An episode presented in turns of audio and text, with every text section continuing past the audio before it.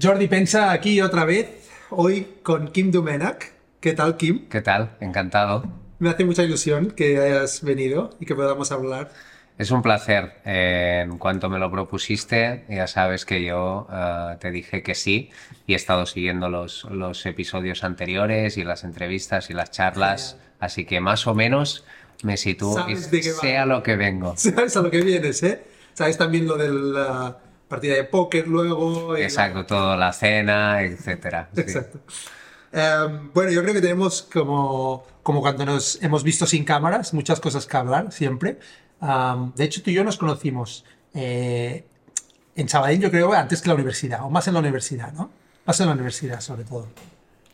Pues ahora me haces dudar. Yo estaba convencido de que había sido en la Sí, universidad. sí, sí, pero la, la conexión de Sabadell... Pero la conexión, sí, efectivamente, el encontrarnos en la cafetería, "Ay, este es de Sabadell, yo también, a lo mejor en el tren, ¿no? sí. Puede ser, puede ser. Y a partir de ahí, sí. Ah, yo creo que, que era porque yo estaba haciendo una asignatura que había suspendido. Ostras. Porque tú eras de un Sí, curso... sí, sí, yo soy de cuatro o cinco cursos diferentes a la vez. Era. Correcto. Y en alguna de esas, o a lo mejor fue al revés, que eras tú el que repetías. Podría, ¿eh? podría ser. Eh, coincidimos en una clase y a partir de ahí sí que eh, tengo un gran recuerdo de esa época y, y luego desde entonces hemos mantenido la relación. Bien. De, que de, hecho, de hecho, te quería preguntar, tema mm, periodismo. Yo estudié publicidad, pero coincidíamos ahí. Sí. ¿Y ¿Cómo te afectó a ti la carrera? Porque a veces pienso de que no me afectó y, y- y me sorprendo a mí mismo haciendo muchas referencias a la carrera. ¿A ti te da la sensación que te afectó mucho? Al final yo pienso que yo tenía tan claro que quería hacer periodismo, lo mío era muy vocacional, con lo cual encontrarme en un entorno en el que estaba estudiando lo que realmente quería, más allá de que luego las asignaturas podríamos eh, Discutir. discutir sobre si tenían sentido o no. Ahora mismo, hoy lo hablaba precisamente hoy con unos amigos, eh, que la carrera de periodismo que hicimos entonces, en fin, me gustaría ah, revisar ahora cuántas asignaturas se mantienen y sobre todo porque nosotros no hicimos, ¿te acuerdas? No hicimos prácticamente nada de mm, redes sociales, universo digital, etcétera. Salimos de la carrera y realmente nos inundó mm, todo el universo digital, ¿no? Eh, recuerda que en, en, en periodismo y en, concretamente en, en escritura eh, nos decían lo del titular, el lead, lo más importante arriba. Y ahora cuando ves algún titular en prensa digital, de hecho, parece que sea totalmente al revés, que en el titular precisamente ocultan el sujeto, oculta, para que entres, pinches Clickbait. y realmente aguantes en el tráfico de esa noticia y no leas hasta el final lo que vas buscando. Total. O sea, me pregunto cómo se plantearán esto ahora en las carreras, ¿no? En la carrera de periodismo en las universidades, cómo se está explicando el nuevo periodismo, porque creo que, que hay un periodismo antes de la era digital y un nuevo periodismo del que no podemos huir, que es con la irrupción de todo el universo digital, redes sociales, etcétera. A mí me preocupa que, espero que me equivoque, pero que aún estén atrapando en la universidad. Porque hace poco veía incluso eh, unos anuncios y tal de, hostia, de promocionar como la radio y tal, cuando yo lo que veía ahí, aparte de la radio, que es un formato, era el podcast, era el contenido digital, era como... O sea, puede ser ya hace tiempo que un estudiante quiera ser podcaster o youtuber y que esta es la universidad, la universidad o la facultad de comunicaciones de donde tiene que salir, Sí. no de otra cosa, Sí. ¿no? To- todo, o sea, ya no te, o sea, es también la tecnología, ¿no? Claro. O sea, yo y, no- y nosotros íbamos a una universidad Moderna. moderna, pero acuérdate que precisamente la asignatura de radio pues se grababa con una grabadora o con un mini disc. Sí, sí, sí. sí. Ahora ya es todo con iPhone, eh, puedes, vas con un iPhone y tienes la grabadora, todo el mundo tiene un móvil, todo el mundo se ha convertido en un periodista en potencia o creador de contenido, con lo cual al final ha cambiado tanto y tan rápido que, insisto, me gustaría entender qué se está explicando en la universidad y sobre todo, y creo que es fundamental, que los profesores sean gente que están conectados con la realidad de los medios y que trabajan en los medios. Y tengo la sensación que no, que no están conectados. Diría que algunos ni han trabajado. Eh, otros sí, ¿eh? Francesc Marc Álvaro, por ejemplo, eh, que era uno de nuestros profesores y sigo teniendo contacto con él, Eh, él sí ten- escribía habitualmente, estaba en redacciones, pero no era lo, lo habitual, tú lo sabes, no, estaban en, en- ¿A ti no te han invitado alguna vez a ir a la facultad? Pues mira, he tenido contacto con Sonia de Jaime eh, para temas de la revista ah, de exalumnos, para escribir, alguna vez han escrito algo sobre mí, pero físicamente volver a la universidad no me han invitado, así como en- yo, yo estudié en La Farga y allí sí que me han invitado y voy siempre que me llaman. Pero es una de las cosas que sí que estoy un poco sorprendido que en la, en la Blanquerna nunca me hayan vuelto a llamar. Sí. eh, porque además si me llaman iría encantado Claro. porque me apasiona tener contacto con los estudiantes y, Claro. y ver cómo crecen las nuevas generaciones. Total. Sí. Total, total. Y seguro que es, y creo que es la manera, lo que dices tú, no solo que el profesor esté conectado al mundo real, pero traer alumnos que están conectados al mundo real. Muy interesante. Bueno, nos hemos ido, hemos empezado por un tema que no, No, habíamos espérate. comentado, pero Porque nos iremos mucho en esta Exacto, exacto. porque si es como nuestras conversaciones, Exacto. no sabemos de, qué acabaremos hablando. Exacto. Pero me parece un tema, me parece un tema importante y aparte siendo como nos conocimos. Y de hecho lo que estamos hablando ya es de contenidos un poco y de cómo cambiaron las cosas. Yo sí que vi, eh, gracias a la facultad, alguna parte de las redes sociales había una especie de asignatura optativa con un eh, profesor que era Kino Fernández y esta sí que tocaba mucho muy el digital, pero era una co- rara avis en la facultad realmente. Y yo me acuerdo luego de ser como el friki, digamos, quizá como tú, de Twitter y tal. Pero cuando tú y yo íbamos a, a la universidad, yo creo que Twitter no existía aún. ¿eh? Sí, Twitter es 2000. ah, bueno, yo tengo Twitter desde 2007 y yo me expandí, digamos, en la universidad. es que yo aún me expandí. Cuando tú acabaste, yo aún me expandí. Puede ser. tiempo. Yo 2007 ya estoy fuera de la, de la uni. Claro. O sea, es ese momento. Si salimos de la uni y claro, es que y, y explota Twitter. ¿no? Exacto, exacto, exacto. Y de hecho quería hablar un poco de esto también, de, de cómo está evolucionando, porque tú no solo, como yo, lo hemos vivido, eh, pero a ti te ha afectado en cierta manera con el trabajo y cómo es tu vida, ¿no? Porque eh, una de las cosas por las que eres más conocido es por tu presencia en Chiringuito, por ejemplo, y esto te ha llevado también a una audiencia individual, ¿no? A nivel de contenido Sí. que ha hecho que, que- que tú mismo, yo me he montado aquí un set, pero tú eres tu, tu, tu propio set en cierta manera en de- en determinados momentos de generar contenido, porque la gente, yo me acuerdo que era alguna vez, hostia, espera, he colgado una cosa y he recibido mil comentarios, ¿no? sí. ¿Cómo ha sido esta experiencia? Se crea una comunidad de una forma, creo, bastante natural y orgánica, que eso te lo da la, la visibilidad y la exposición de, de la tele, ¿no? En un programa que se ha convertido en un fenómeno global como el chiringuito. Y al final yo soy de, en fin, llevo muchos, muchos años ya en el, en el programa, concretamente, pues mira, desde 2010. Ah, pues ya han pasado 13 años, ¿no? Y claro, son 13 años eh, apareciendo eh, semanalmente en el programa, al principio cuando era reportero en Barcelona cada día, eh, pero luego, pues bueno, con una media de, de dos veces por semana en el, en el plató, pues al final esto impactas sobre muchísima gente que te va siguiendo, ¿no? Y además con una seguramente gente mayoritariamente joven que al final pues ve un perfil también de alguien joven ah, y, te empiezan a seguir, ¿no? Y vas creando comunidad y efectivamente llega un momento en el que no, no eres consciente, pero sí tienes, tienes una cantidad de, gente que yo siempre digo lo mismo, no son seguidores míos. am, porque esto es aquello de si algún día Elon Musk ah, decide, tu amigo Elon Musk decide cerrar X, ahora X, ¿eh? Ah, los seguidores, ¿dónde se van? No son míos, desaparecen, ¿no? Los pierdes, no, no son propiedad. Pero, los, pero esto lo pensaba últimamente, los tienes en más de una red, ¿no? Perderías los de X. Bueno, claro, pero si todas las redes cierran, ¿cuántos Ya. seguidores tienes? Ya, ya, Con lo cual, ¿son nuestros los seguidores? ya. o son de la de, de- de X, de Facebook, Meta, a Instagram, etcétera? Ya.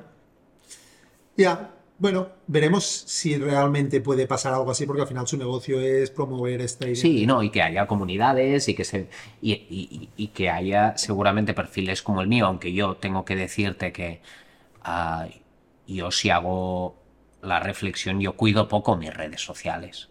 Sí, ¿eh? Sí, yo las cuido, las cuido poco porque al final tú tienes que establecer prioridades y hay gente que le dedica mucho tiempo y que, y que, y que bueno, pues a tuitear, a publicar, eh, a explicar su vida o a hacer vídeos opinando. Y yo ahora, mm, por las circunstancias mías personales, al final tengo poco tiempo para dedicarme. Hay gente Claro. que me dice, no, ostras, y- pero si en Twitter tienes eh, medio millón, creo, ¿no? O más. Eh, ¿Y por qué no estás, ¿no? Cada día tuiteando, ¿no? Yo Twitter es una herramienta que utilizo para informarme, que cuando a veces mm, tengo un rato, pues puedo tuite- tuitear algo, pero hace tiempo que dejé de exigirme lo de que tenía que opinar de todo o postear algo cada día, igual que en Instagram. Estoy en, en un momento en el que veo y capto el momento y lo publico como una story, pero hace tiempo también que me dejé de presionar para publicar una fotografía, ¿no? Y seguramente si lo hiciera, pues eh, generas más comunidad, crecen tus seguidores, interactúas más con ellos. ¿Es contraproducente? Mm, Porque debería estar más pendiente de las redes sociales y cuidarlas. Pues no lo sé, pero también es verdad que tengo un trabajo muy exigente que, que al final provoca que tenga que estar para otras cosas y tengo una familia, Claro. ¿no? Y, y seguramente también hay, hay un punto, tengo un punto de desencanto en especial con Twitter barra X. Sí, ¿eh? Sí, Pero ¿Por lo que ha pasado recientemente o no? Primero por, lo, por, la gestión que se está haciendo de la red social y segundo por el, por el ambiente tóxico que se respira cuando entras, ¿no? Sí, ¿eh? Y esto al principio me negaba, porque soy muy fan, como sabes, de Elon. Y entonces hubo esta entrevista de la BBC, no sé si la viste, y él decía, pero dame ejemplos, dame ejemplos. Y yo tampoco los veía.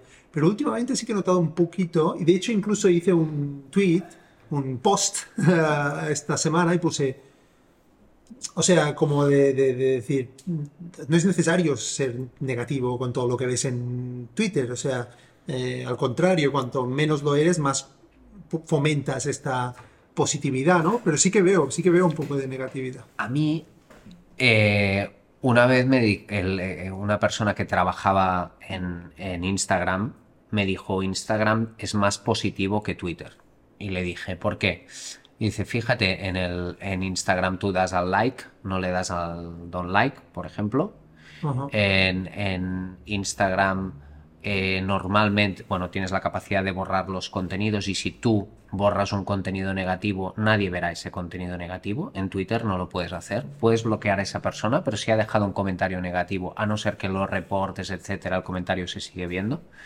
Ah, en Instagram muchas veces en los stories pues hay gente que te contesta bien, mal, pero ese comentario si es negativo no lo ve el resto de comunidad. Cuando en Twitter hay alguna corriente negativa o tratas de viralizar, es más fácil hacerlo aunque sean fake news. Ya.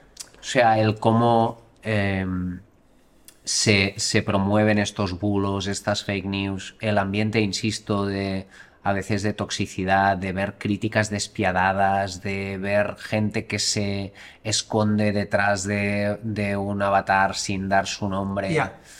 Creo que hay mucho trabajo por hacer. Creo que hay que, que si quiere, o sea, y además no me acuerdo, Uriol era, ¿verdad? Que Sí. lo hablabais, esto lo hablabais, que él fue el primero, ¿no? Contaba su experiencia. Bueno, porque él montó una especie de réplica de Twitter, sí, sí. Eso es, y que cómo se convirtió y, y se dio la vuelta y, y luego resulta que, que- que los, los niños lanzaban bulos. Entonces aquí hay un debate siempre sobre, ¿somos malos por naturaleza en las redes o no? Entonces hay una función y una responsabilidad de los que manejan esas redes para intentar hacer que la gente esté un poco más protegida o al menos que tengamos las herramientas suficientes a mí, por ejemplo, una cosa positiva que hay es que ahora puedes ¿no? añadir contexto a un tweet. Esto creo que es muy positivo. ¿no?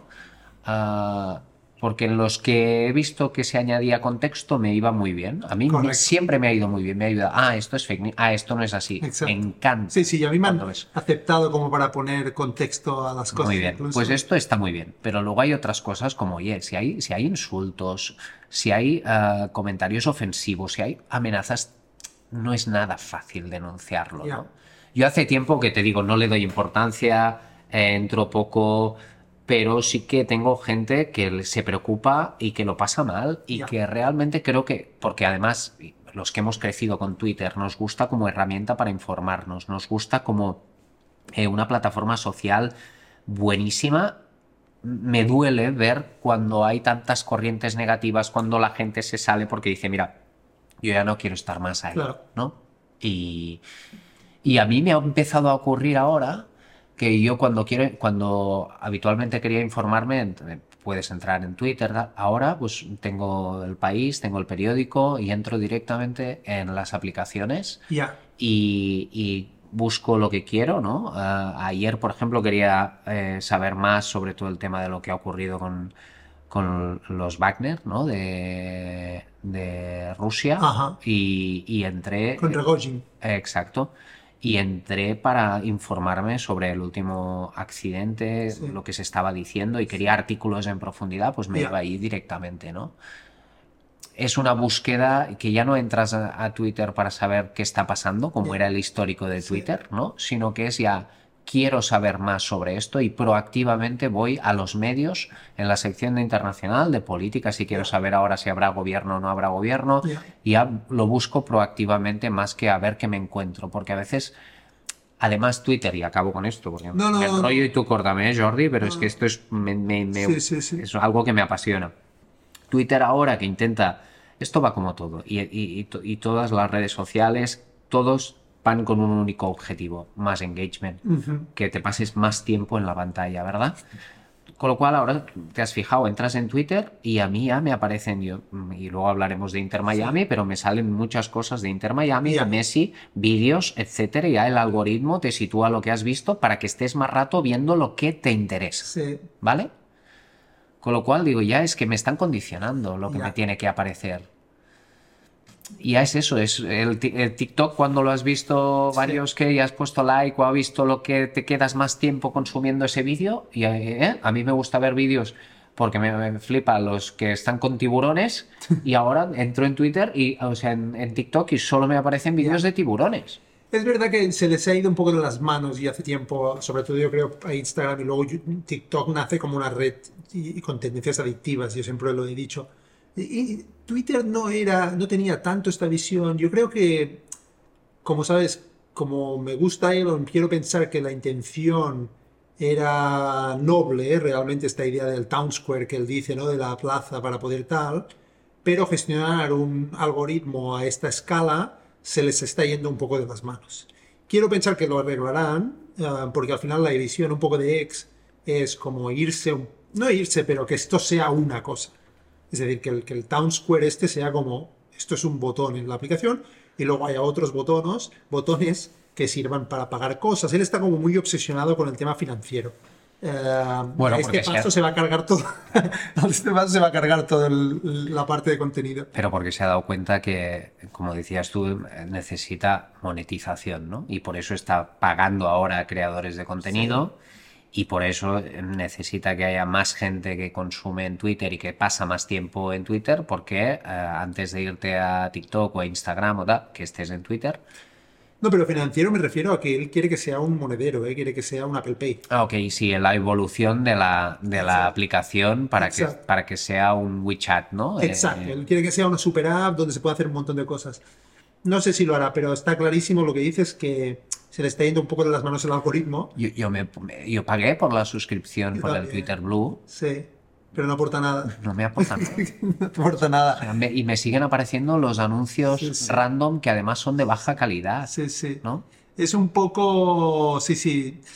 Veremos cómo pasa. Yo creo que está aguantando esto por la inercia que tenía Twitter y por gente como yo quiero pensar que les nos gusta Elon y las locuras y lo seguimos. Pero no puede durar esto indefinidamente o empiezan a cambiar las cosas un poco um, o esta red tiene Y, mala. y la experiencia de producto. Y ahora vamos a lo tuyo, pero yo creo que a nivel de producto Twitter tiene mucho, mucho margen de mejora para que la experiencia del usuario, que seguramente es ese camino a ser a WeChat, a ser una aplicación integrada en la que tengas muchas más otras cosas, ¿no? Sí. Que, que no solo el tweet y el enlace o la imagen o el vídeo, ¿no? Sino Sí. que puedas hacer mucho más. Yo creo que en ese sentido él, él- él coge una empresa que era como, quería tener el máximo control sobre todo lo que pasaba y quería como que pasasen solo una serie de cosas. Estaba como muy, de hecho su crítica era como que incluso influida políticamente por el gobierno de Estados Unidos, el FBI y tal, se ha descubierto, eh, y ha intentado hacer como que sea como una bestia salvaje y la tecnología, de hecho ha abierto como open source el algoritmo, la tecnología guíe esta conversación. Entonces, lo que dice es que las cosas malas no estén prohibidas, pero queden enterradas, las cosas buenas sobresalgan y se conectan, o las cosas buenas, las cosas correctas, las que te interesan. Y ahí es donde, hasta que no acabe de encontrar esto, yo creo que todo lo otro, el fintech y la wallet y todo esto, el super app, no acabará de cuajar. Y yo creo que lo va a conseguir porque una cosa que cuando veo este criticismo, eh, digamos, Elon la ha cagado, está loco, tal, no sé qué, al final, yo siempre lo digo, a ver, este hombre... Es un genio. Es un genio, o sea, levanta, pone cohetes de gigantes de pie, los vuelve a aterrizar de pie, hace coches que van solos y, o sea, entonces yo, yo, yo, le daría un poco más de margen de la duda, ¿no? Pero veremos el tiempo donde, donde acaba llevando todo esto. yo estoy contigo, que, que al final él... Eh, por su experiencia también tenemos que darle ¿no? ese, margen de confianza porque seguro que, él tiene esa visión. Ah, también es cierto que, como todo, eh, le puede ir bien o también puede ser que, no, que, que, se equivoque, ¿no? Y que, como tú dices, Twitter, que para mí era una marca tan potente y que cada vez que digo Twitter que tenemos que, llamarle X, ¿no? Pero, pero él sabrá lo que hace, pero tengo la sensación de que, de que porque no tiene una no hay una threads, ¿no? Eh, parecía que podía ser, pero no ha llegado a una Europa, ¿verdad?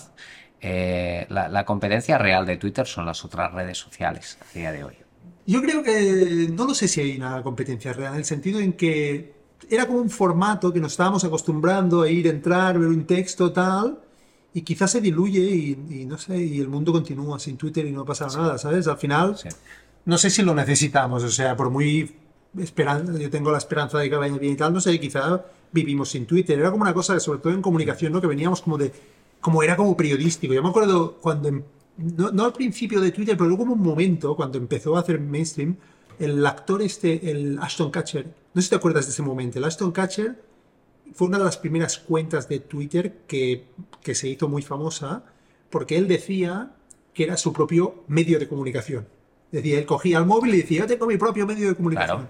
Entonces, esta idea es muy potente, pero el día de hoy está, si es un tema de tener un medio de comunicación, lo que dices tú, y ya están todos los otros, eh, YouTube, tu canal, tienes tu propio medio, en Facebook es Lo que pasa es que la gracia de Twitter es esta especie de formato como un poco más intelectual, si quieres, ¿no? Era como compartir artículos, pensar un poco. Mm. Y el riesgo que está pasando ahora, quizás que se está diluyendo esto, se acabe convirtiendo en una especie de comentarios de Instagram y luego ya no lo necesitemos porque ya lo hemos, nos hemos desintoxicado de ese formato. No, yo, creo que las redes sociales al final lo que consiguieron ah, yo aquí hablaría más de marcas personales, o sea, y sobre todo los deportistas, los atletas, hablo de la parcela que más conozco, ¿no? Que cuando aparecieron y emergieron las, las redes sociales, eh, los que han sido vivos han creado grandes comunidades y por lo tanto son mm, esos seguidores que, tienen ellos o que tienen Twitter, Facebook, eh, quien sea, pero de alguna manera les proporcionan ese altavoz que cuando el deportista, el atleta, la marca personal quiere impactar directamente, tiene el canal para hacerlo. A mí me parece bien. De eso se, se benefician evidentemente los, los propietarios por lo tanto, aquí sería bueno entender si hay la capacidad para crear esos, esos altavoces o esos espacios. YouTube, por ejemplo, es un muy, muy buen, es, en fin, es la televisión eh, de, más, la televisión más democrática que hay ahora mismo a nivel global, ¿no? Sí. Porque todo el mundo puede acceder a ella, porque tienes una variedad de contenidos infinito, pero mm, la cuestión es que que todo el mundo tiene la capacidad para ya, eh, o sea, lo que ha hecho las redes sociales es democratizar el hecho de que antes, hace años, si tú querías ah, contar tu historia, necesitabas un medio de comunicación, un periodista, ¿verdad? Ahora ya no. Ahora ya Sí, con, sí, sí. con todas, con la digi- digitalización, cualquiera eh, tiene la capacidad para contar su historia. Y ya incluso se está diluyendo la idea de ser periodista o no. Al final todo el mundo está autorizado Exacto. a comunicar. No sé si te Exacto. preocupa a ti mucho, tú que has hecho periodismo. No, muchísimo, muchísimo, ¿eh? Jordi, porque, bueno, a ver, yo y los jóvenes de hoy, de hoy en día, pues para mí el, el que dice, no, es que yo quiero ser periodista y se ponen delante de un ordenador y hacen sus vídeos donde opinan sobre la actualidad deportiva, eso está bien, puedes hacerlo. Pero para mí eso no es periodismo. Pasarte seis o siete horas opinando de la- Ya. en un canal, Ya. Creo que no es el, el- Bueno, yo no he contemplado esto nunca como periodismo. ¿eh? Pero es que para mí esto no es periodismo. Exacto, yo O sea, nunca esto lo es una charla, esto es entretenimiento, correcto. esto es ayudar a, a quien le pueda interesar, Exacto, entretener. exacto, Oye, mira, me he puesto esta charla de fondo Sí, para exacto, que exacto, contaban estos dos locos, ¿no? pero, pero cuando hay tanto volumen de información, yo creo que el trabajo del periodista en la era digital tiene que ser capaz de, uno, interpretar lo que está sucediendo y dos, intentar acercar al máximo la realidad de lo que ocurre y a poder ser posible eh, hablando con o contrastando lo que se cuenta, ¿no? Exacto, y yo creo que hay un componente ahí de contrastar la realidad y, de, y un componente ético. Creo Eso que es la, es- para mí es lo que me flipa más de otras carreras cuando me entero de que no tuvieron ética, asignatura de ética. No, te, no sé si te pasa a ti, pero yo a veces Bien. pregunto y digo, o sea, software, por ejemplo, trabajo con muchos ingenieros. Ah, ¿no hacéis ética? O sea, vosotros constru o sea, hacéis el código que podría construir la bomba atómica del mundo digital y no hay asignatura de ética. ¿sabes? Sí, sí. Entonces es un tema que me, que me que, que es ahí donde veo el periodista ah, jugando un papel crítico. No, es que te- y tiene una responsabilidad al Total, final, ¿no? total. Yo me, me está ocurriendo últimamente que, por lo que sea, ¿no? Por también mi, mi trabajo, muchas veces ah, hay cosas en las que estoy involucrado de las que se hacen noticia, ¿no? Y salen noticias en, en digital, ¿no? Y a veces leo noticias y digo, publicadas por medios aparentemente serios, y dices, ¿cómo pueden estar publicando eso si yo, que estoy viendo la historia desde dentro y no es así? Pues imagínate si esto ocurre con cosas, Serias, con gente seria. con, con gente, exacto, pero con cosas que vivo yo en primera persona, imagínate política, deportes, fichajes, etcétera, ¿no? Y a mí, que lo vivo de esta manera, me preocupa decir, bueno, yo como usuario, ¿eh? me pongo en la piel del consumidor. Hay un momento en el que dudas de todo. Yo leo ya cualquier cosa y digo, bueno, ¿qué parte de verdad hay en esto? ¿Qué, qué parte? Entonces, el- volviendo a Uriol, eh, que contaba, ¿no? Ese algoritmo que ojalá fuera capaz de identificar y de saber si una historia era cierta o no era cierta. Sé que esto es súper difícil porque yo no creo en el algoritmo, yo creo en que los periodistas del futuro sean los que tienen la credibilidad suficiente para que cuando vayas a leerlos, a escucharles, a verles, sepas, esta, esta persona ha hecho todo el esfuerzo del mundo para intentar contarme la historia tal y como es, Ya. con su interpretación, seguro, con su sesgo, porque Ya. todos, todos lo tenemos, Claro. porque somos personas, porque somos sujetos, somos subjetivos por naturaleza. Pero, y esto ha ocurrido con el periodismo deportivo, que a mí no me molesta que cuando yo escucho a un periodista sepa de qué equipo es. No me molesta. Y he crecido con eso. Es más, me da una información para mí valiosa.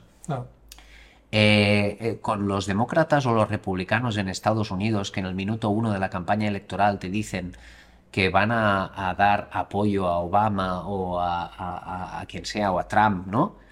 Y ya lo descubres y cuando tú lees su columna ya sabes que este es un periodista afín Claro. a Trump. Sí, sí, sí. Y sabes que ya lo estás leyendo, ok, voy a leer esta opinión porque sé que es de este periodista que es afín a Trump.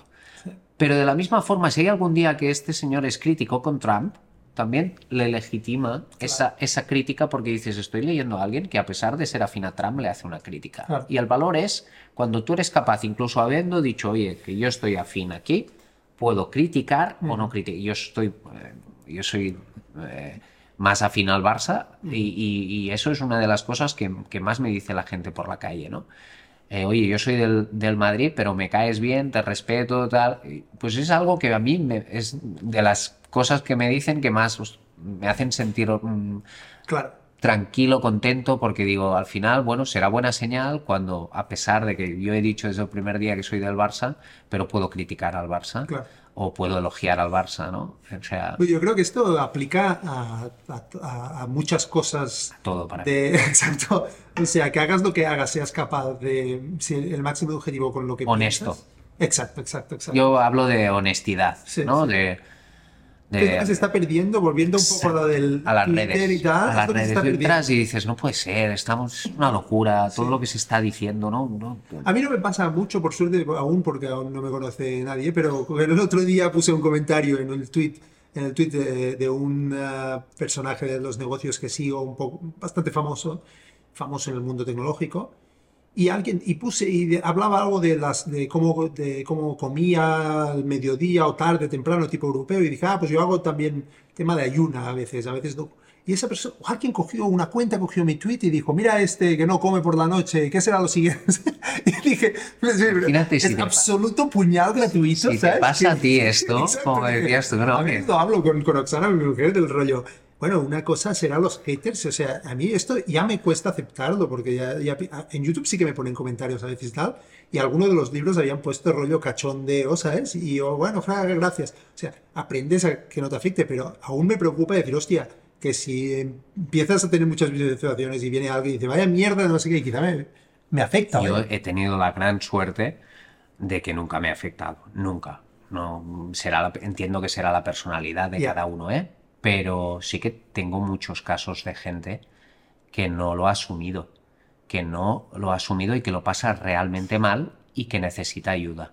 Y me preocupa que los jóvenes que están creciendo con esto, no todos están preparados para aguantar el- el- la crítica, ¿no? Total. Eh, sobre todo la crítica hay que, hay que estar no es preparado, crítica, pero es, puñales gratuitos. es, es el, el- el- odio despiadado, el, Hater. el- el- haterismo. Haterismo. Sí, sí.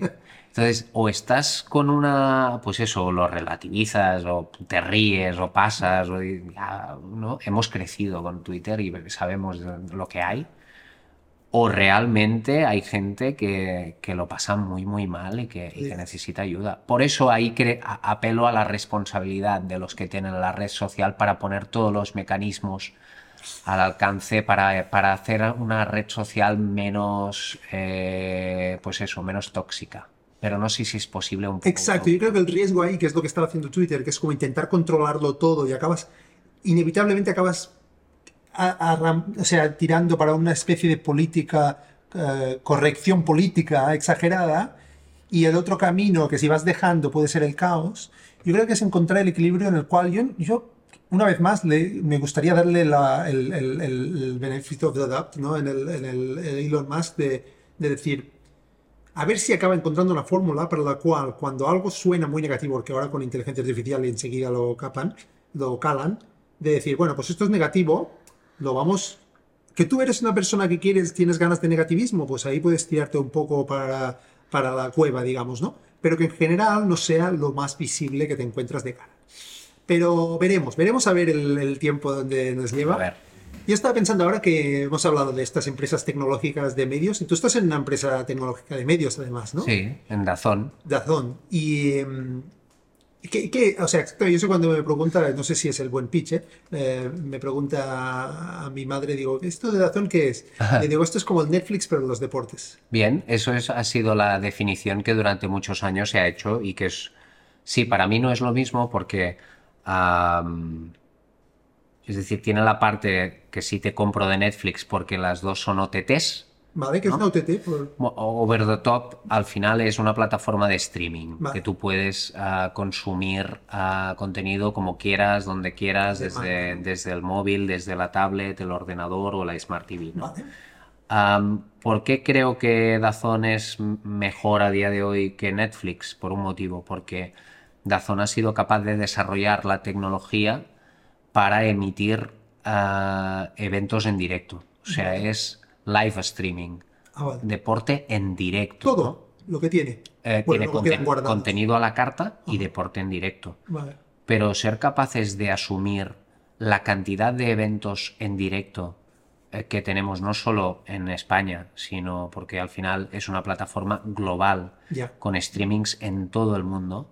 Tecnológicamente tú tienes que tener, ah, pues eso, un- un- una estructura muy potente para ser capaz de hacer eso. Una cosa, insisto, es la librería de Netflix, que también Netflix tiene evidentemente una tecnología puntera y mucha capacidad para empezar con el algoritmo del por qué has visto y que te recomiende, etcétera, ¿no? Y toda la capacidad y, y- y buena calidad de streaming, eso no lo cuestiono. Pero hacer directo, meterse en el directo, fíjate que no todo el mundo se, qui- se quiere meter ahí am, porque no, no es tan fácil, ¿no? Porque una cosa es, insisto, subir un contenido y tenerlo ahí como VOD, como contenido a la carta, y otra es conectar con un evento que se está produciendo en directo. Y para mí, Dazón en ese sentido ha revolucionado la industria del, del streaming, eh, en- en- concretamente en deporte. Muy interesante. Y es am, eh, contenido deportivo, de, de- aparte de fútbol y baloncesto y... No, bueno, en cada país al final Ah, vale. hay, hay derechos, Ah, ¿no? vale, vale, en función también de, bueno, de cada territorio, de las prioridades del mercado. En el caso concreto de, de España, pues ahora mismo estamos con la Liga, con la Premier, con la Fórmula 1, con MotoGP, con la Liga Femenina, ah, con la Champions Femenina, boxeo. Ahora que dices toda la liga femenina, ¿qué- ¿cómo, cómo ves tú todo? Porque yo como, como no sigo mucho el deporte, cuando vi que pasó esto del, ¿cómo se llama? El de la federación, Sí, Rubiales. ¿cómo lo has vivido tú que estás en el sector? Bueno, pues muy triste todo lo que ha ocurrido, la verdad, de entrada, porque eh, veníamos de y tendríamos que estar celebrando un hito histórico que es un mundial, ¿no? De, de la selección de, de fútbol femenino y en cambio todo ha quedado ah, y se ha ido por una actitud eh, patética y lamentable del, del hasta hace poco presidente de la Federación Española. Al final, porque no dimite, pero lo... No, ya le, le han suspendido Han ya suspendido. Y, y bueno, yo creo que no volverá a escena Ya. Mm, y creo que es un muy buen, un muy buen ejemplo y que, bueno, un paso importante para empezar ya a desterrar actitudes de este tipo de, Claro. de la sociedad, porque creo que tenemos, eh, pues eso, eh, Mucho que cambiar aún, mucho ¿no? que cambiar. Y, este y en el deporte quizá aún más, ¿no? A veces porque es un... Sí, ¿Sabes que mi padre era futbolista profesional? Te lo había dicho alguna vez. Alguna vez sí. Sí, ¿no? De hecho, el, el padre de Xavi Asensi Sí. había sido, ah, de hecho, había sido, habían jugado en contra o algo así, había sido árbitro, ¿puede ser? Pues no Algo sé. así. Eh, y nada, la conexión es así. Hay, hay, no sé por qué, pero hay ciertos tabús aún, ¿no? En el Y- mundo del deporte, del fútbol, la, la homosexualidad es Ya. otro. Sí, ¿eh? Ah, sí, sí, sí. Creo que hay muchas barreras que hay que romper Ya. y mucho trabajo por hacer. Y el deporte es una herramienta, un instrumento perfecto para, para buscar ese, ese avance. Ostras, esto no me, había- no me lo había ni planteado. No, no hay ningún jugador de, de la Liga Española o a nivel europeo gay declarado. Hay en algunas ligas europeas sí que ha habido casos y algún, alguno has- ah, sí, que, sí que lo ha dicho públicamente, pero creo que todavía estamos en un, en un marco mental en el que, bueno, cu- cuesta mucho. Cuesta. Curioso, hostia, es verdad. Yo Sí. como no lo sigo mucho, pues no me entero, pero No, no suele ocurrir. suerte que me entero. Sí.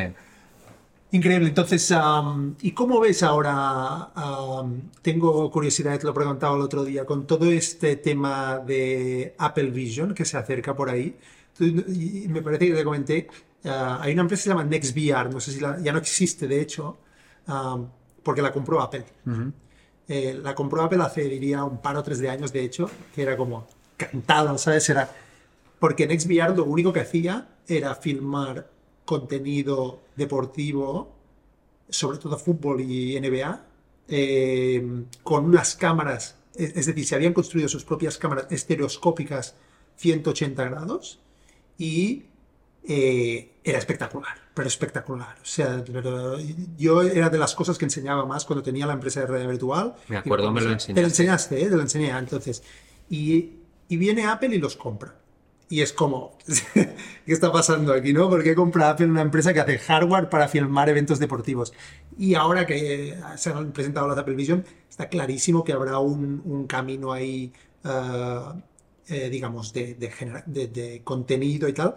¿Cómo ves tú Apple en este mundo del, de la generación de contenido deportivo y tal? Porque parece que ¿Puede ser que vi algo incluso que en Apple TV están poniendo deportes o Apple está haciendo algo? Sí, bueno, Apple, Apple TV de entrada, uno de los últimos um, avances que ha hecho ha sido comprar eh, los derechos de la MLS por los próximos 10 años. Esta es béisbol, ¿verdad? No, ah, eh, fútbol. Fútbol americano. Soccer en Estados ah, Unidos. Soccer, ¿eh? Fútbol aquí. Hmm. Y tiene. Ah, vale, o sea que, lo que los partidos del Messi ahora mismo van a través de Apple, ¿eh? De Apple. Wow. Entonces, sí, sí, tuvieron, digamos, la, la visión, nunca mejor dicho, de, comprar los derechos y el año siguiente llega Messi, ¿no? A, Inter Miami. no sé si la visión o la, la, suerte del timing. Sí, de todo un poco. Yo creo que ha influido todo. Pero hay mucho, mucho camino por hacer en cuanto a la experiencia de cómo vivimos el deporte desde casa. Esa es una realidad. Estamos acostumbrados. Veníamos de la televisión tradicional, ¿sí? De la familia o los amigos se reúnen en el sofá delante de la tele. Todo esto va evolucionando eh, con, entre otras cosas, em, la irrupción de Dazón eh, permite pues que cada vez más la gente consuma pues esto en cualquier sitio no estoy me pongo el teléfono móvil lo puedo ver después a la carta eh, puedo estar chateando porque nosotros ofrecemos la capacidad para eh, estar en la grada que se llama, que es el chat interactivo, puedo eh, votar al MVP desde el chat mientras estoy viendo el partido y esto va camino de, y si quiero comprar la camiseta de mi equipo o entradas para el próximo partido, también lo podré hacer desde la aplicación de Dazón. O sea, es un poco el camino y todo esto es la parte de producto, pero cómo vivimos el partido cuando no estamos en el estadio, ¿no? Tú tienes la tele y puedes tener evidentemente el Dolby Surround, puedes tener los altavoces, lo que quieras, pero hay todavía ese camino que, nos, que se está empezando a explorar, que es el que comentas, ¿no? Y que seguramente tiene el, punto de conexión con Apple Vision, que para mí es pues todo el tema de ah, realidad virtual, inmersivo gafas, es el de poder vivir el partido. Se están haciendo ya algunos experimentos, algunas pruebas, pero lo de vivir un partido con las gafas, metiéndote como si estuvieras sentado en tu localidad, viendo todo el estadio, que puedas mirar arriba y abajo eh, y estar en ese preciso momento en el que en el que se está jugando el partido y puedas mirar hacia donde quieras sin necesidad de cámaras que te estén pinchando o que incluso en ese momento tú quieres ver otra cámara o las tienes aquí en el lado, eh, en un lado, ¿no? De tu, de tu visión. En fin, yo creo que hay tanto margen para eh, que todo esto llegue. Creo que es fundamental el tema del, del ancho de. Bueno, del ancho. 5G. Del 5G y la evolución de los datos, porque creo que ahí sí que se notará. Porque es que el vídeo en inversivo son 8K. Esto es mínimo. Esto es nuestra gran limitación a día de hoy. Yo creo que estamos frenados ah, precisamente por esto. Pero es cuestión de tiempo. Es decir, tal y como se vaya evolucionando 5G, 6G, lo que venga, eh, ya en el momento en que tengamos la capacidad para hacerlo, eh, la, la experiencia de ver un partido será mucho más eh, inmersiva y seguro que el futuro pasa por ahí. Sí, sí, muy interesante. Y, también otra cosa que estoy viendo y te quería preguntar es cómo están los deportes tradicionales, pero al final tú antes lo has dicho como esto es entretenimiento. Sí. Y, si aprendí algo en la carrera también es que la competencia de tu producto es cualquier cosa que puedas hacer en lugar de ese producto. Totalmente. Y que por lo tanto, si alguien se pone a mirar esto en lugar de mirar un partido, también puede ser competencia. Pero sin ir tan al extremo, me fascina bastante, sin, sin seguirlo al día a día, ¿eh? pero lo que está haciendo Piqué con todo el tema de la Kings League. De la Kings League. Porque además he visto que lo hace ah, por Discord, no por Discord, no, por, ah, por, por, esta, por una plataforma también de estas de, de, streaming o así y tal. ¿No podríais incluso llegar con Dazón a un acuerdo? Porque al final Bueno, decías del streaming. Yo con la, con la gente de, de Cosmos, que es quien, quien en su momento eh, empezó con todo esto, por la idea de Gerard Piqué, con Ibai Llanos, hemos estado en contacto y tenemos muy buena relación con Uriol Querol, que está ahí al frente. Oriol Querol, por cierto, que es Blanquerna. Es Blanquerna. Es que lo vi y digo, me lo, un amigo me lo estuvo contando todo, me dijo, Sí. mira, esto va así y tal. Sí. no sé qué". Y veo y digo, hostia, pero Oriol Querol, pues este iba a, a, a mi, a mi Sí. uni. Eh, no, y mu- muchísimo talento. Yo creo que ellos han sido muy listos en entender montar un show, ¿no? Más entretenimiento Ajá. y lo, han- lo están, eh, lo están haciendo bien como una alternativa más, ¿no? Ya. Y por qué no, yo creo que también hay, yo, hay espacio para todos, ¿eh? Tú hablas de competencia y yo digo que la gente es maravilloso que cada uno pueda comparar y pueda decir, oye, me pongo un partido del Barça, me pongo el Gran Premio de Fórmula 1 o me pongo la Kings League. Luego cada uno tiene que cuidar su producto, ver Claro. cuál es la forma de enganchar con las comunidades, ¿no? Y, y a partir de aquí la evolución, ¿no? Lo bien que lo hagas o, o- o no tan bien, marcará el, el futuro y si el negocio es sostenible o no. Claro. Esto es la. Esto de que el negocio sea sostenible es lo más interesante para. Bueno, porque está, está bien, pero eh, y la Kings League es un, es, un, es un formato, pero que también luego necesitas seguro, vaya. Tú haces una inversión, pero tienes unos equipos, unos jugadores, unas instalaciones, unos costes de producción y luego Claro. tienes que conseguir anunciantes, ah, tienes que conseguir vender el producto, tienes que, ¿no? Y al final tienes unos streamers involucrados, que también es un, un negocio, tienes a unos capitanes que tienen que mantener los costes de los partidos, ¿no? Entonces hay que crear todo un ecosistema económico alrededor de esta competición para hacerla sostenible. Claro. Eso para mí es lo más complicado, ¿no? Porque al principio, Total. sobre todo porque siempre hay un boom inicial en todo, el factor sorpresa, pero luego nos cansamos con mucha facilidad. Y luego hay que ser capaces de reinventarse, de conseguir darle una continuidad. Para mí eso es lo complicado, ¿no? Y por eso soy, creo mucho en el, en el deporte ah, que, que tenemos, ¿no? Ahora hay, hay un boom con la Fórmula 1, ahora, por ejemplo, en España, ¿no? Por, por varios motivos. Ah, En España y en general en el mundo, pero en España con Fernando Alonso de nuevo y Carlos Sainz y la gente se está aficionando muchísimo y sobre todo la gente joven, las, las nuevas generaciones. Y decían también ¿no? que la gente no consumía tanto el fútbol o que no veía los partidos enteros. No. Yo tampoco, a mí los datos que tengo no me dicen ni que la gente joven ah, haya dejado de ver el fútbol, al contrario. Lo que pasa es que saben lo que quieren en cada momento y son mucho más selectivos. Oye, quiero ver est- esto, lo quiero ver en formato resumen, pero luego este partido de Premier me lo quiero ver entero. Pero luego quiero, eh, me voy a YouTube y selecciono a un youtuber que me explica todo el fútbol internacional. Pero luego además, no, es que ya no compro el periódico, efectivamente, pero porque ahora me voy directamente a, pu- puedo acceder al Corriere dello Sport y veo lo que están diciendo de la Serie A de este equipo. Tienes que mirar el conjunto del, del De- sector del, del deporte, exacto, ¿no? de lo que la gente se interesa por el contenido de Cambia el formato, Claro. pero la gente siguen siendo Dicen, millones no, o es más que, millones de es gente. que baja la, la audiencia. eh, en- tú miras y el nivel de consumo de deporte a nivel global está eh, cada, no para de crecer. Pero hay tanta variedad de contenido a la carta y en directo, hay tanta capacidad para elegir. Y esa es, esa es la gran. Antes seguramente era lo que me echaban en la tele. Claro. Ahora, de nuevo, O el fútbol era ir al bar. Exacto, ¿No? exacto. Y ahora además, con lo que decías tú antes, es que también una forma de entretenimiento es jugar a la, a la, a la consola, a Claro. los eSports, a la Play, a lo Claro. que sea. ¿no? Eso también es una forma. Y de aquí unos días será jugar mientras miras el partido y hablas con tus colegas. Eso ya se hace. Claro. ya, ya es una realidad. Sí. Con lo cual, todo esto es la oferta variada que hay. Y a mí cuando me dicen, no, es que está bajando, no, no está bajando el consumo también. Lamentablemente hay mucha piratería. Creo que la gran lacra de todo el tema de los broadcasters es, es la piratería, que fíjate, y esto lo, lo vinculo mucho a la historia de Spotify, ¿no? Eh, acuérdate que Spotify eh, sale para, ah, ¿no? Al principio, ¿no? Cuando eh, teníamos Emule y nos descargábamos y tardaba la tira en descargarte la Sí, canción, sí, no sí, sabías sí. si era un virus, te entraba, tardaba, Sí, lo sí. ponías toda la noche. Luego llegó Spotify boom, lo tenías todo, ¿no? Y, y- Y gratis, y lo teníamos gratis, pero era gratis, pero luego... Pero, había anuncios, exacto. y luego ya el modelo de suscripción, ¿no?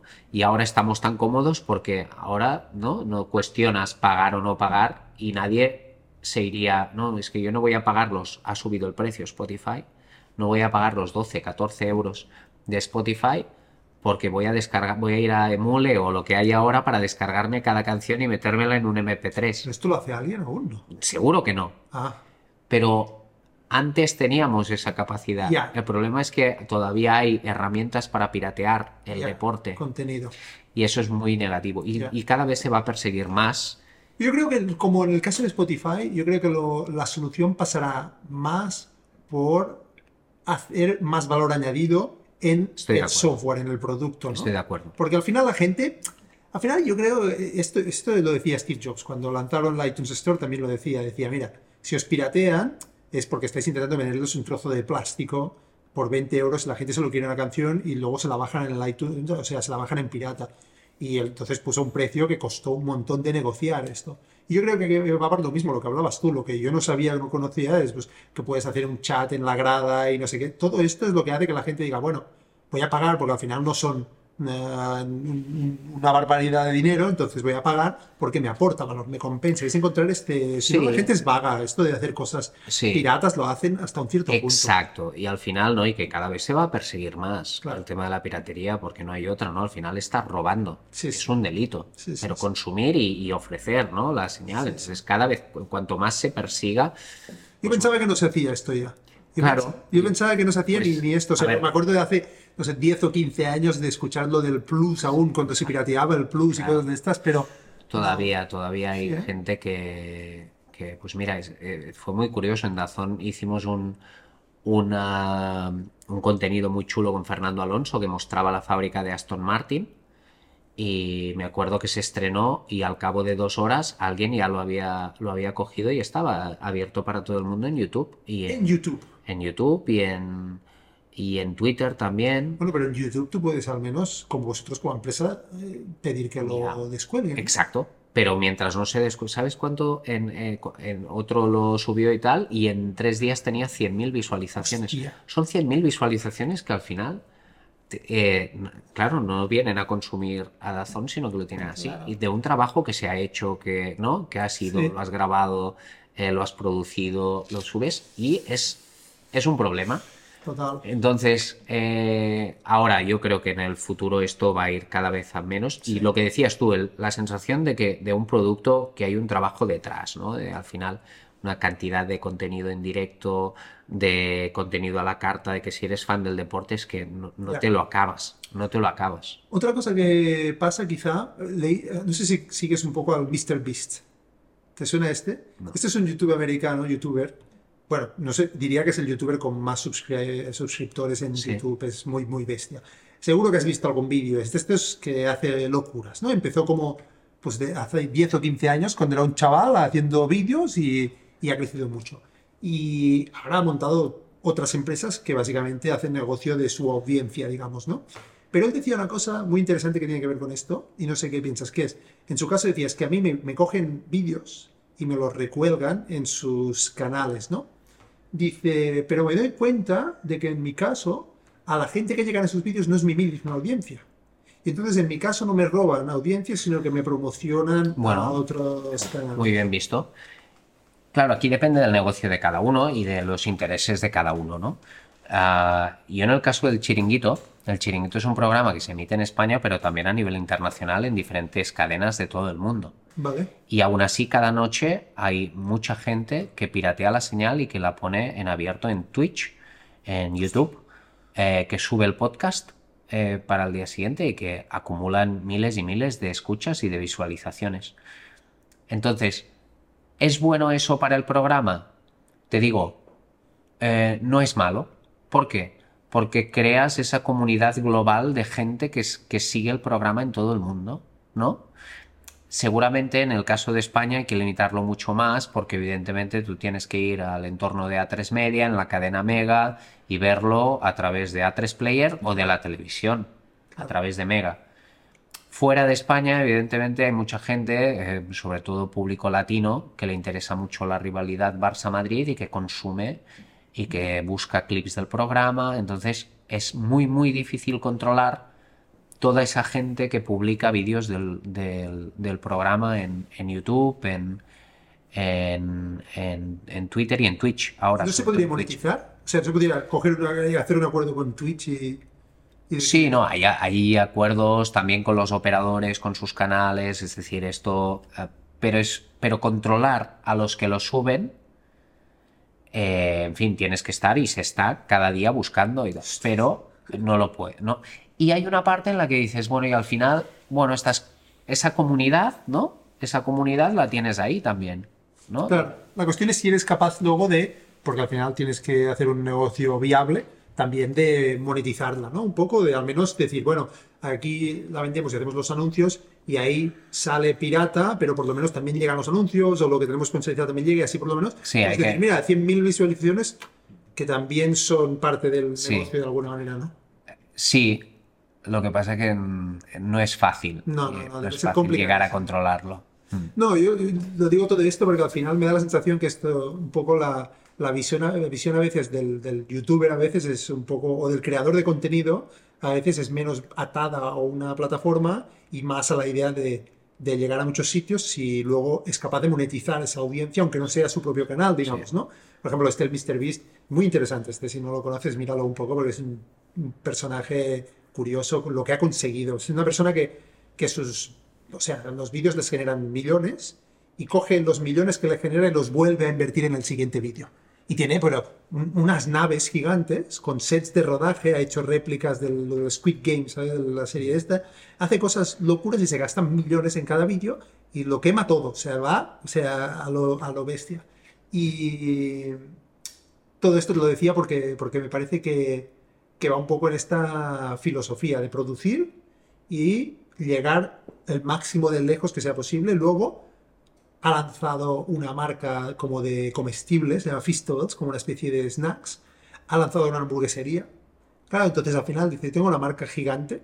Eh, eh, esta es mi, mi, cuestión, ¿no? Si el programa de televisión de toda la vida tiene que convertirse en producto por sí mismo, no solo en un generador de contenido para un formato televisivo que funciona porque hay anuncios, sino en una marca que luego se puede monetizar de otras maneras, ¿sabes?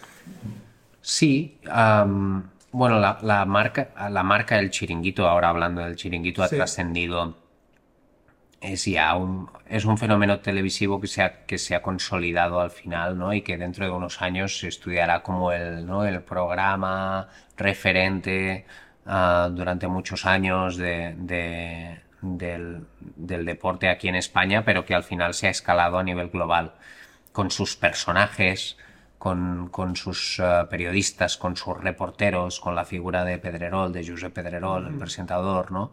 Em, todo el ecosistema que ha girado en torno al chiringuito como un formato diferente en su momento bastante transgresor y que ahora ya está seguramente por la historia, por los años que lleva tan consolidado, ¿no? Que parece que ahora sea sea el mainstream. Empezó siendo la alternativa y ahora es el mainstream, ¿no? Cuando empiezas como algo de, ¿no? Tenías los medios tradicionales y era, bueno, ¿no? Ese programa residual que había y ahora cuando el referente se pone en el centro, ¿no? Y te has hecho tan grande que ahora mismo, ¿no? Has crecido con... Ah, entonces, a nivel el, programa va solo, como aquel que dice, es verdad que siempre eh, hay que estar pendiente y ver qué caras nuevas aparecen cada noche hay que crear eh, un, programa nuevo y eso es muy difícil. Yo me acuerdo una de las primeras cosas que dije cuando entré en Dazón, porque al final yo venía del chiringuito, ¿no? Y la gente estaba como diciendo, bueno, este que viene del chiringuito, que es un, tipo de contenido, ¿no? Y aquí en Dazón, ¿no? Que somos eh, el broadcaster que tiene los derechos y que, ¿no? Y que es, es otro tono, es verdad, es otro tono. Y una de las primeras cosas que le dije al equipo fue, oye, el, chiringuito tiene mucho mérito porque es crear dos horas y media de entretenimiento cada noche en abierto em, sin tener ni una imagen, ¿no? De, en aquel momento no tenía imágenes de, fútbol, ¿no? Y Dazón, eh, teniendo las imágenes, tiene que ser capaz de crear un contenido que también atrape a los, a los suscriptores, que enganche, que, que le haga sentir que vale la pena a tener razón, ¿no? Y que al final, eh, bueno, las dos cosas son, igual que decíamos antes, ¿no? Que cada uno que tenga la libertad para elegir en cada momento lo que quiera y que valore lo que puede tener a su alcance Claro. a la hora de escoger. Para mí esta es la grandeza de- Claro. del universo en el que estamos. Claro. Súper interesante. Y antes decías que a Estados Unidos llegáis eh, también. Sí, Dazón existe en Estados Unidos. Eh, es verdad que es un mercado muy, muy complicado. No, y el chiringuito también decías. Ah, el chiringuito, sí. El chiringuito emite en Estados Unidos a través de Fox Sports Y- Pero en español. y en español. Y lo mira las- la- Eh, Sobre todo la comunidad latina. comunidad. Sí, ahora que estaba en, en Miami, por ejemplo, allí, pues se emite a las, a las 6 de la tarde. Qué bueno, ¿no? O sea, fuiste a Miami y, y- y tienes una audiencia en Miami. Casi más gente me paraba que por Madrid. No, Sí. qué brutal. No, Qué sensación más extraña. Bueno, ha Sí, sido sí, muchas veces, pero estar esperando el Uber y eso, y que parara alguien, hombre, tal, te llevo donde quieras. Y, "Pues, Estoy en Miami. Eh, ir a la Fórmula 1 y sí, sí, gente que, hombre, Kim, tal, y te piden una foto y dices, increíble que el chiringuito trascienda, ¿no? La... qué grande. Qué sensación debe Sí. ser tan rara y interesante. Interesante porque debe ser de, de buen rollo, ¿no? Y al final, porque Siempre buen rollo. No, eh, de nuevo, hay una diferencia abismal entre lo que se percibe cuando hablábamos antes de redes y lo de la calle. O sea, yo, en, en fin, nunca, nunca, nunca he tenido un comentario negativo de nadie en la calle. No puedo decir, a lo mejor mañana alguien me encuentra un loco que me dice, me caes mal. Ya.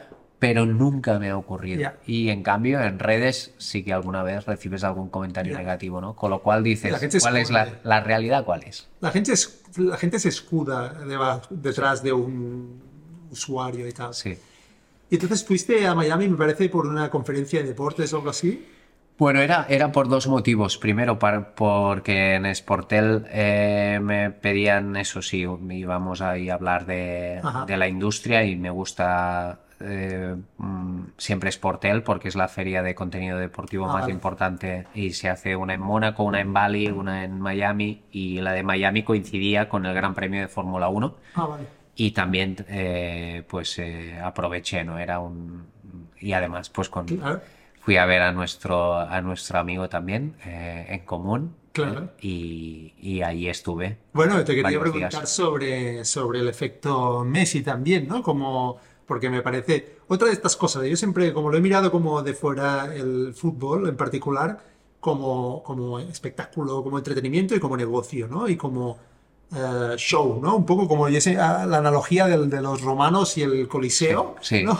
La analogía moderna para mí sigue siendo un poco el fútbol, ¿no? Los héroes del- de la sociedad, los deportistas y, y entonces en Miami ahora mismo con Messi llegando ahí como el ah, gladiador básicamente, eh, me parece fascinante. Ha sido una revolución, ha sido una revolución absoluta y, y bueno, pues aquellos momentos históricos, ¿no? En el caso de la MLS, la Liga eh, de, de Fútbol de Estados Unidos, de soccer ahí, ah, les ha cambiado, ¿no? Todo, porque es, imagínate, el mejor futbolista, para mí el mejor futbolista de la historia, que ante una oferta eh, millonaria de Arabia eh, decide ir a la MLS, ¿no? Y apuesta por un equipo Inter Miami, mm, pues que tiene mm, tres años, creo, tenía, que no había ganado absolutamente nada, último en la clasificación.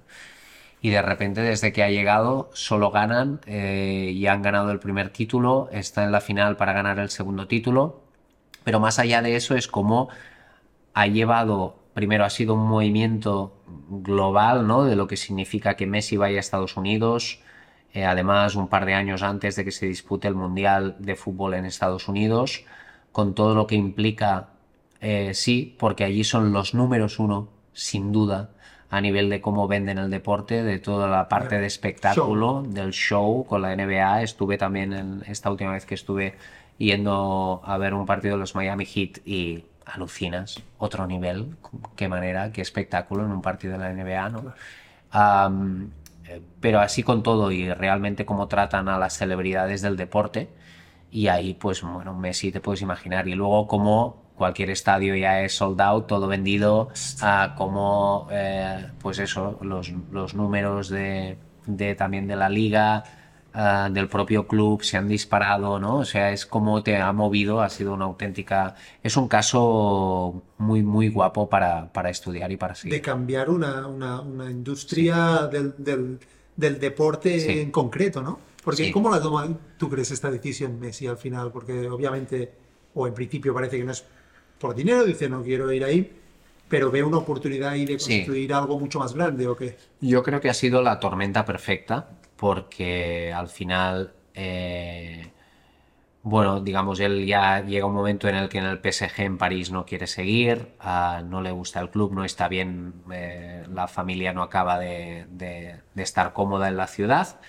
Y tienen varias opciones encima de la mesa, ¿no? Y, y una es Arabia, que es donde están, y esto es un peligro, donde están yendo ahora muchísimos futbolistas, porque Arabia está haciendo una inversión salvaje y han venido a golpe de talonario pagando cantidades eh, increíbles a futbolistas que están yendo a vivir a Arabia. Él, él tiene una mega oferta. En un momento dado se plantea volver al Barcelona porque es una ciudad donde él ha sido muy feliz y el club también de su vida, ¿no? Y, y ve que hay alguna posibilidad porque Xavi, el entrenador, le llama, están en contacto. Y luego aparece una propuesta como la de Miami, ¿no? En la que le venden un proyecto, ¿no? Y sobre todo le venden, eh, yo creo que es poner las largas y pensar en un futuro y en la marca Leo Messi, que dices, no, no lo necesita porque ya Leo Messi ya tiene todo el... No, el mercado de Estados Unidos, antes de un mundial, eh, en un momento, en un contexto, es en Miami, que es una ciudad espectacular para vivir, ah, y con gente detrás muy seria, empezando por, por Xavi Asensi, ah, obviamente el, eh, Chief Business Officer de, de Inter Miami, ex del Barça, director comercial, más de 10 años que entendía perfectamente cómo tenían que articular una propuesta, ¿no? Eh, que pasara pues por integrar Apple TV para que también fuera parte de este negocio, integrar Adidas, integrar pues todos los mecanismos del club que contaba con un asset, fíjate qué asset, eh, David Beckham, ¿no? Entonces, ¿qué más quieres cuando además es el club de David Beckham, es la MLS, es una ciudad como Miami, que tu mujer y familia también van a estar bien allí y al final es una propuesta que también a nivel económico tenía sentido. Claro. Todo junto, la puerta del Barça, mal, mal ambiente en el Barça se complica, eh, mala gestión, Arabia, mm, pues no todo el mundo al final cae por el dinero y es ir a vivir a Arabia, con, oye, que yo respeto, pero en ese momento tal. No, calidad de vida incluso es objetivo, yo creo, ¿no? Se suma todo y acaba decidiendo Mi- Miami. Brutal. Y de momento, victoria absoluta de la jugada. Porque Sí. yo creo que está claro, es esta combinación que acabas de describir, que es espectacular. Pero aparte que los americanos, otra cosa no, pero montar negocios alrededor del entretenimiento, vaya. Yo creo que de hecho siempre mirábamos aquí, o mi percepción siempre había sido como, los americanos saben de básquet, saben de la NBA. El fútbol no.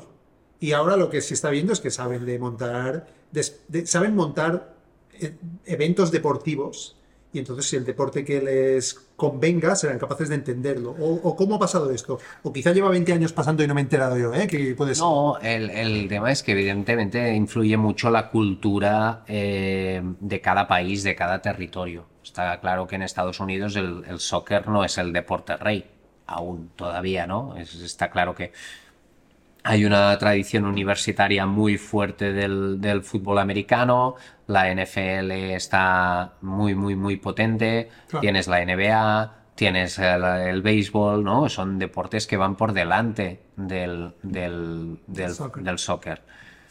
Pero ahora con estos pequeños cambios, y sobre todo con el, ahora el fichaje de, de Messi, yo creo que al final generan, pues eso, más ojos eh, que se fijan en este deporte, que se aficionan, que empiezan a practicarlo en las escuelas, en las universidades, entonces cada vez hay más nivel, ¿no? En el Mundial Femenino, este año no, porque con Estados Unidos al final eh, cayeron por el camino, pero eh, ya en fútbol femenino Estados Unidos ha ido un paso por delante. Megan Rapinoe es la, ah, una de las deportistas más famosas en Estados Unidos y es jugadora de soccer, ¿no? Eh, ellos no es que en el tema del management se estén poniendo las pilas, sino que yo creo que el, el negocio como tal del soccer se está haciendo grande y ahí ellos ya están incorporando todo lo que saben Claro. de otros deportes, pero evidentemente el soccer también hay que saber gestionarlo. Diferente. Eh, bueno, cada club y bueno, cada, en este caso cada deporte tiene su idiosincrasia y dar en la tecla no es fácil. Pero a medida que tú tengas gente con más talento, y ha ido mucha gente de fuera, de Europa, Claro. etcétera, eh, vas a hacer más grande el deporte en el territorio y como ahí sí que tienen los recursos, ¿no? la capacidad, eh, cuando vayan todos eh, a una, yo estoy seguro que va a seguir creciendo y de nuevo con el Mundial de Estados Unidos esto va a hacer un boom increíble. ¿Cuándo Ahí. es en Estados Unidos? 26. 26. Ah, vale. Brutal, vaya, que vienen eh, cambios. Porque esto, ¿tú crees que afecta positivamente al Barça como institución?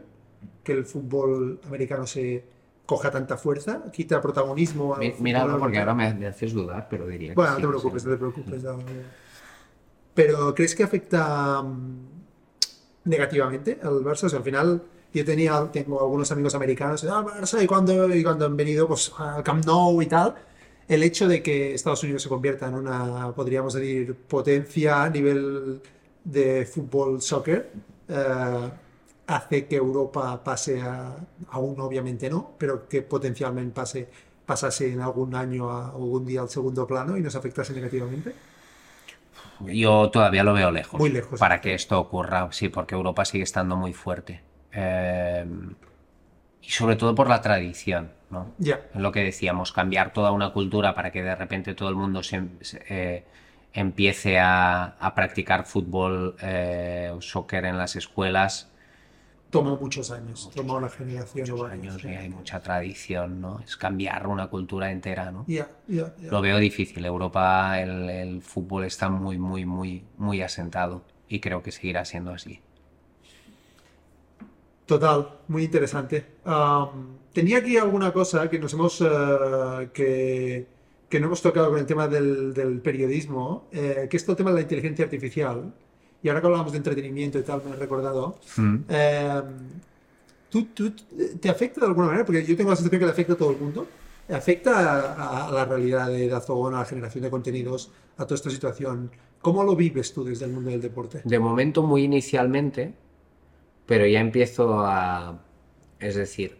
ya ¿Vislumbrar cómo sí. afectará o qué? Bueno, ya estamos viendo, primero, en, en cuanto al riesgo, lo que decimos siempre, ¿no? La capacidad que tiene la, la inteligencia artificial ya de imitarte una voz. ¿no? Y ha empezado a aparecer de eh, gente que tú ves hablar y porque están moviendo los labios y con la misma voz, pero en realidad no está diciendo lo que ha dicho porque está todo cambiado por inteligencia artificial. Eso es un riesgo. O una imagen creada con inteligencia artificial que ha llegado a portadas de periódico. Recuerdo una portada del mundo en la que aparecía y esta fotografía ha sido creada con inteligencia artificial, con lo cual a mí me alarmó eso. Y lo ponía precisamente el mundo, lo llevaba en portada para demostrar que estábamos ya en la era en la que una fotografía nos puede engañar. Si se crea por inteligencia artificial, nos puede engañar. De nuevo, responsabilidad del periodismo, distinguir y decir, oye, es que esto no es real, está creado con inteligencia artificial. Eh, esta es una parte que para mí es un riesgo. Luego está la figura de los avatares de inteligencia artificial, que un avatar, o sea, que un presentador pueda ser algún día un avatar. Ya está ocurriendo que hay gente que sigue avatares en redes sociales, se crean avatares, los siguen eh, y se y, y la gente pues va loca con los avatares y con lo que dicen, ¿no? Y esto Sabiéndolo, ¿eh? sabiéndolo, sabiéndolo. Y hay en algunos países no muy democráticos en los que se ponen avatares eh, a presentar las noticias, con lo cual al- lo cual- alguien les ha escrito y ellos son avatares simplemente. Ya no es un periodista que decide qué decir, ¿no? No sé hasta qué punto eso es inteligencia artificial o no, pero bueno, de alguna manera lo toca, aunque sea tangencialmente, Sí, sí. ¿no? Un poco. Y luego sí que hay aplicaciones que, que sí pueden ser positivas en cuanto a, o no, ¿eh? Ah, se están creando ya y no somos conscientes muchos artículos, eh, sobre todo en prensa digital, que son creados por, por inteligencia artificial, que ya no hay, es decir, en redacciones de periódicos donde se busca el tráfico, el tráfico, el tráfico, tú ya directamente eh, utilizas la inteligencia artificial para que te cree un artículo, necesitas hacerlo más largo, y dices, en base a este artículo, eh, a- añádeme mil palabras más. Y la inteligencia artificial te hace el artículo para que sea más largo, ¿no? O este déjamelo en 500 porque no me cabe. Y te lo hace. Am, esto está ocurriendo. Yo últimamente estoy recibiendo emails de ah, gente a priori de la industria que te mandan un email y ya detectas que te está llegando un ofrecimiento y eso viene de alguien que te lo ha hecho con inteligencia artificial y que está programado para que si no le contestas el mail en 48 horas te haga un follow-up eh, de nuevo con un texto de recordatorio, ¿no? ¿Cómo lo vives por eso el hecho de, ahora, eh, supongo, que has visto todo lo de Hollywood, los eh, escritores, guionistas, etcétera, eh, a nivel de periodismo, el hecho que lo escriba todo inteligencia artificial? Pues mira, eh, soy bastante escéptico. Creo que acabará triunfando las cosas que se hagan puramente desde ah, la intervención hum- humana. Porque hay una parte de creatividad, una parte de emocional, una parte mm, de talento, de genio, que espero y confío la inteligencia artificial nunca llegue a suplantar. Te hago un ejemplo muy Me gusta, me gusta el, el optimismo y, y también lo pienso. ¿eh? Simplemente me, me preocupa la profundidad. Es decir, si tú dices, vas a sustituir a tal periodista que hace un análisis súper bueno y tal, no. No. Vas a mandar millones de tweets que millones de gente o artículos que la gente lee porque es lo que le llega cuando abre la mail, no sé qué. Eso me preocupa más. La capacidad de a inundar desde una óptica informativa, digamos, de inundar los medios para que la gente acabe viendo cosas que tienen una calidad mínima, pero están basadas, volvemos Es a lo que antes riesgo. en el, en el clickbait. es un riesgo. O, voy más allá, un narrador de un partido que sea in- un- un- un- Una voz, el- una voz de inteligencia artificial. No solo una voz, sino que seguro que hay un sistema de computer vision, digamos, de visión por computador que puede interpretar lo que está pasando. No, No sé si tú le das, tú es tan fácil, bueno, fácil, esto eh, tecnológicamente habría que desarrollarlo, pero pon a una máquina a ver y escuchar todos los partidos de la Liga de la Champions de los últimos am, 20 años en España. Y luego le pones ante un partido. ¿Tendrá más, más conocimiento y background que cualquier narrador de España? Seguramente. Le puedes poner a narrar, le informas de todos los jugadores, tiene toda la información y le pones a narrar.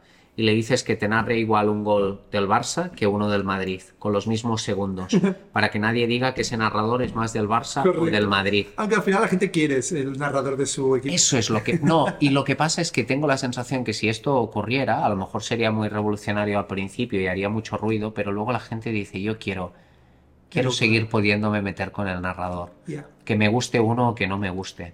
Pero saber que me lo está contando una máquina y que no le pone pasión o que no hay una emoción detrás, Una emoción costa- real, ¿no? una emoción real, me costaría, me costaría mucho.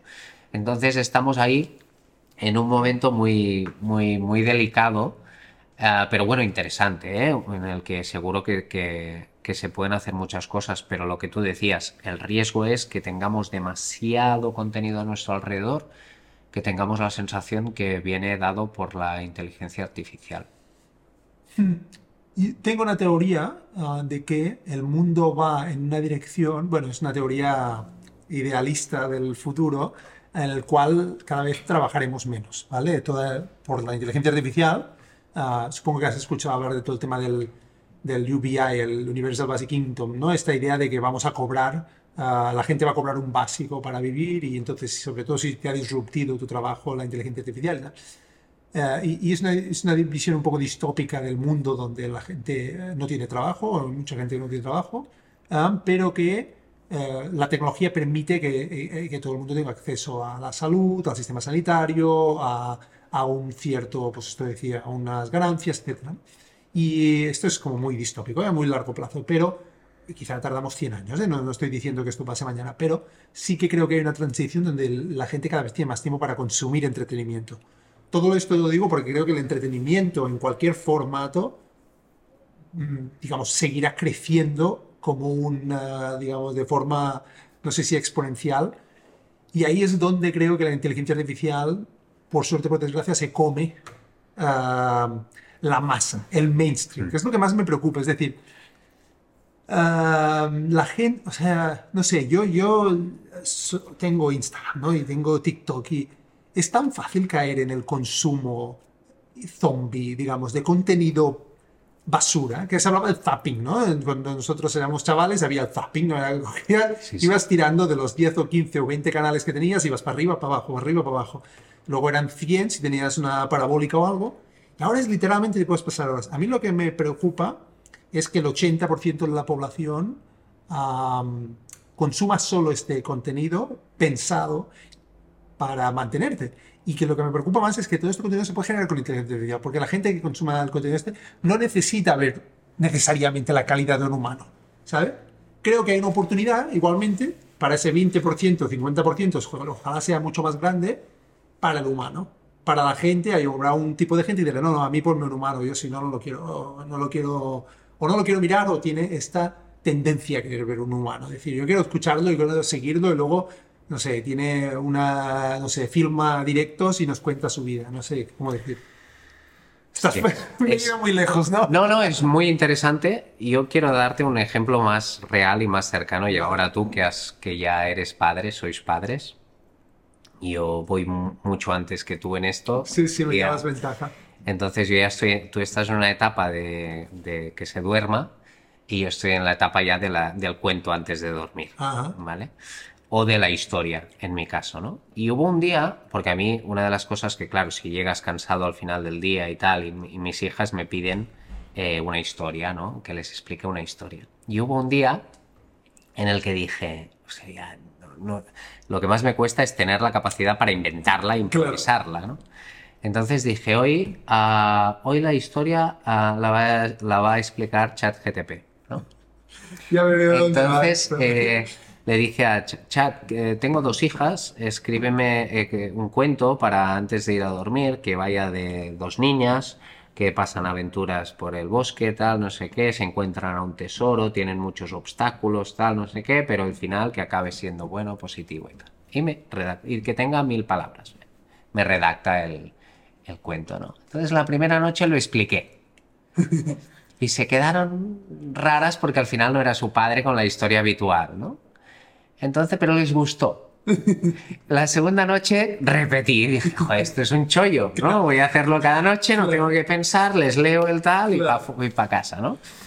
Y bueno, para casa, pa- me voy ya y las dejo durmiendo, ¿no? Segunda noche, y ya, hombre, pero ya no, no les acabó de gustar, ¿no?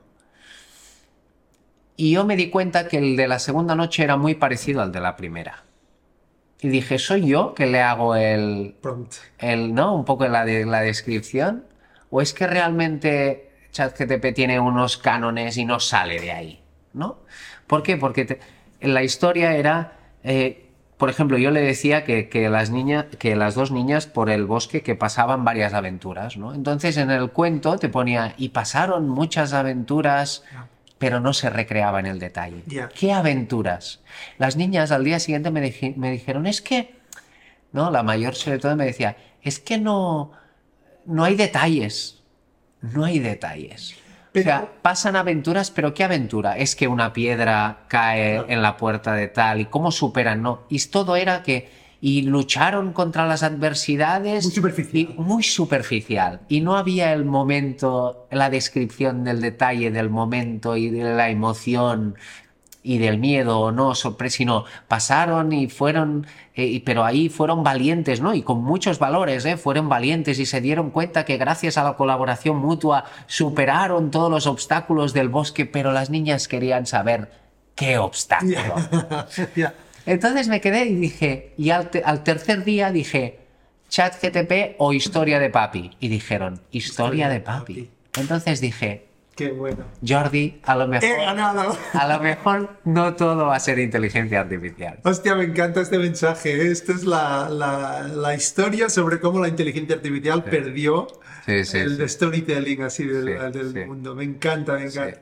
Ostras, pues, ah, pues Kim, y- vaya, me parece, de hecho, la historia perfecta para dejarlo, para ¿Sí? terminar nuestra conversación. Porque Bueno, me ha parece- pasado rapidísimo, pero no sé Sí, cuánto sí, llevamos. Hemos estado casi una hora y media. ¡Wow! Sí, sí, sí. Madre mía.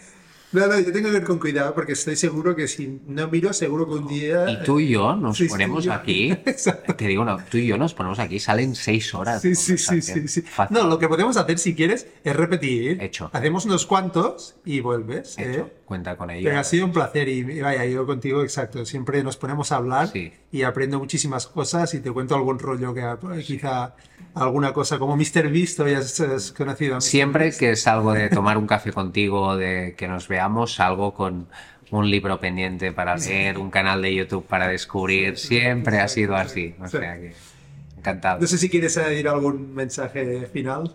No, que mm, a ti ahora que estás con este, con este canal y que has empezado y que piensas mucho en lo de crear contenido, me has dicho una cosa antes de que empezáramos a grabar que creo que has dado en la clave de todo, ¿no? Que es el tema de la autenticidad. A mí cuando alguien me pregunta, oye, pero ¿cuál es la clave cuando creo contenido? ¿Qué tengo que hacer? ¿O qué funciona?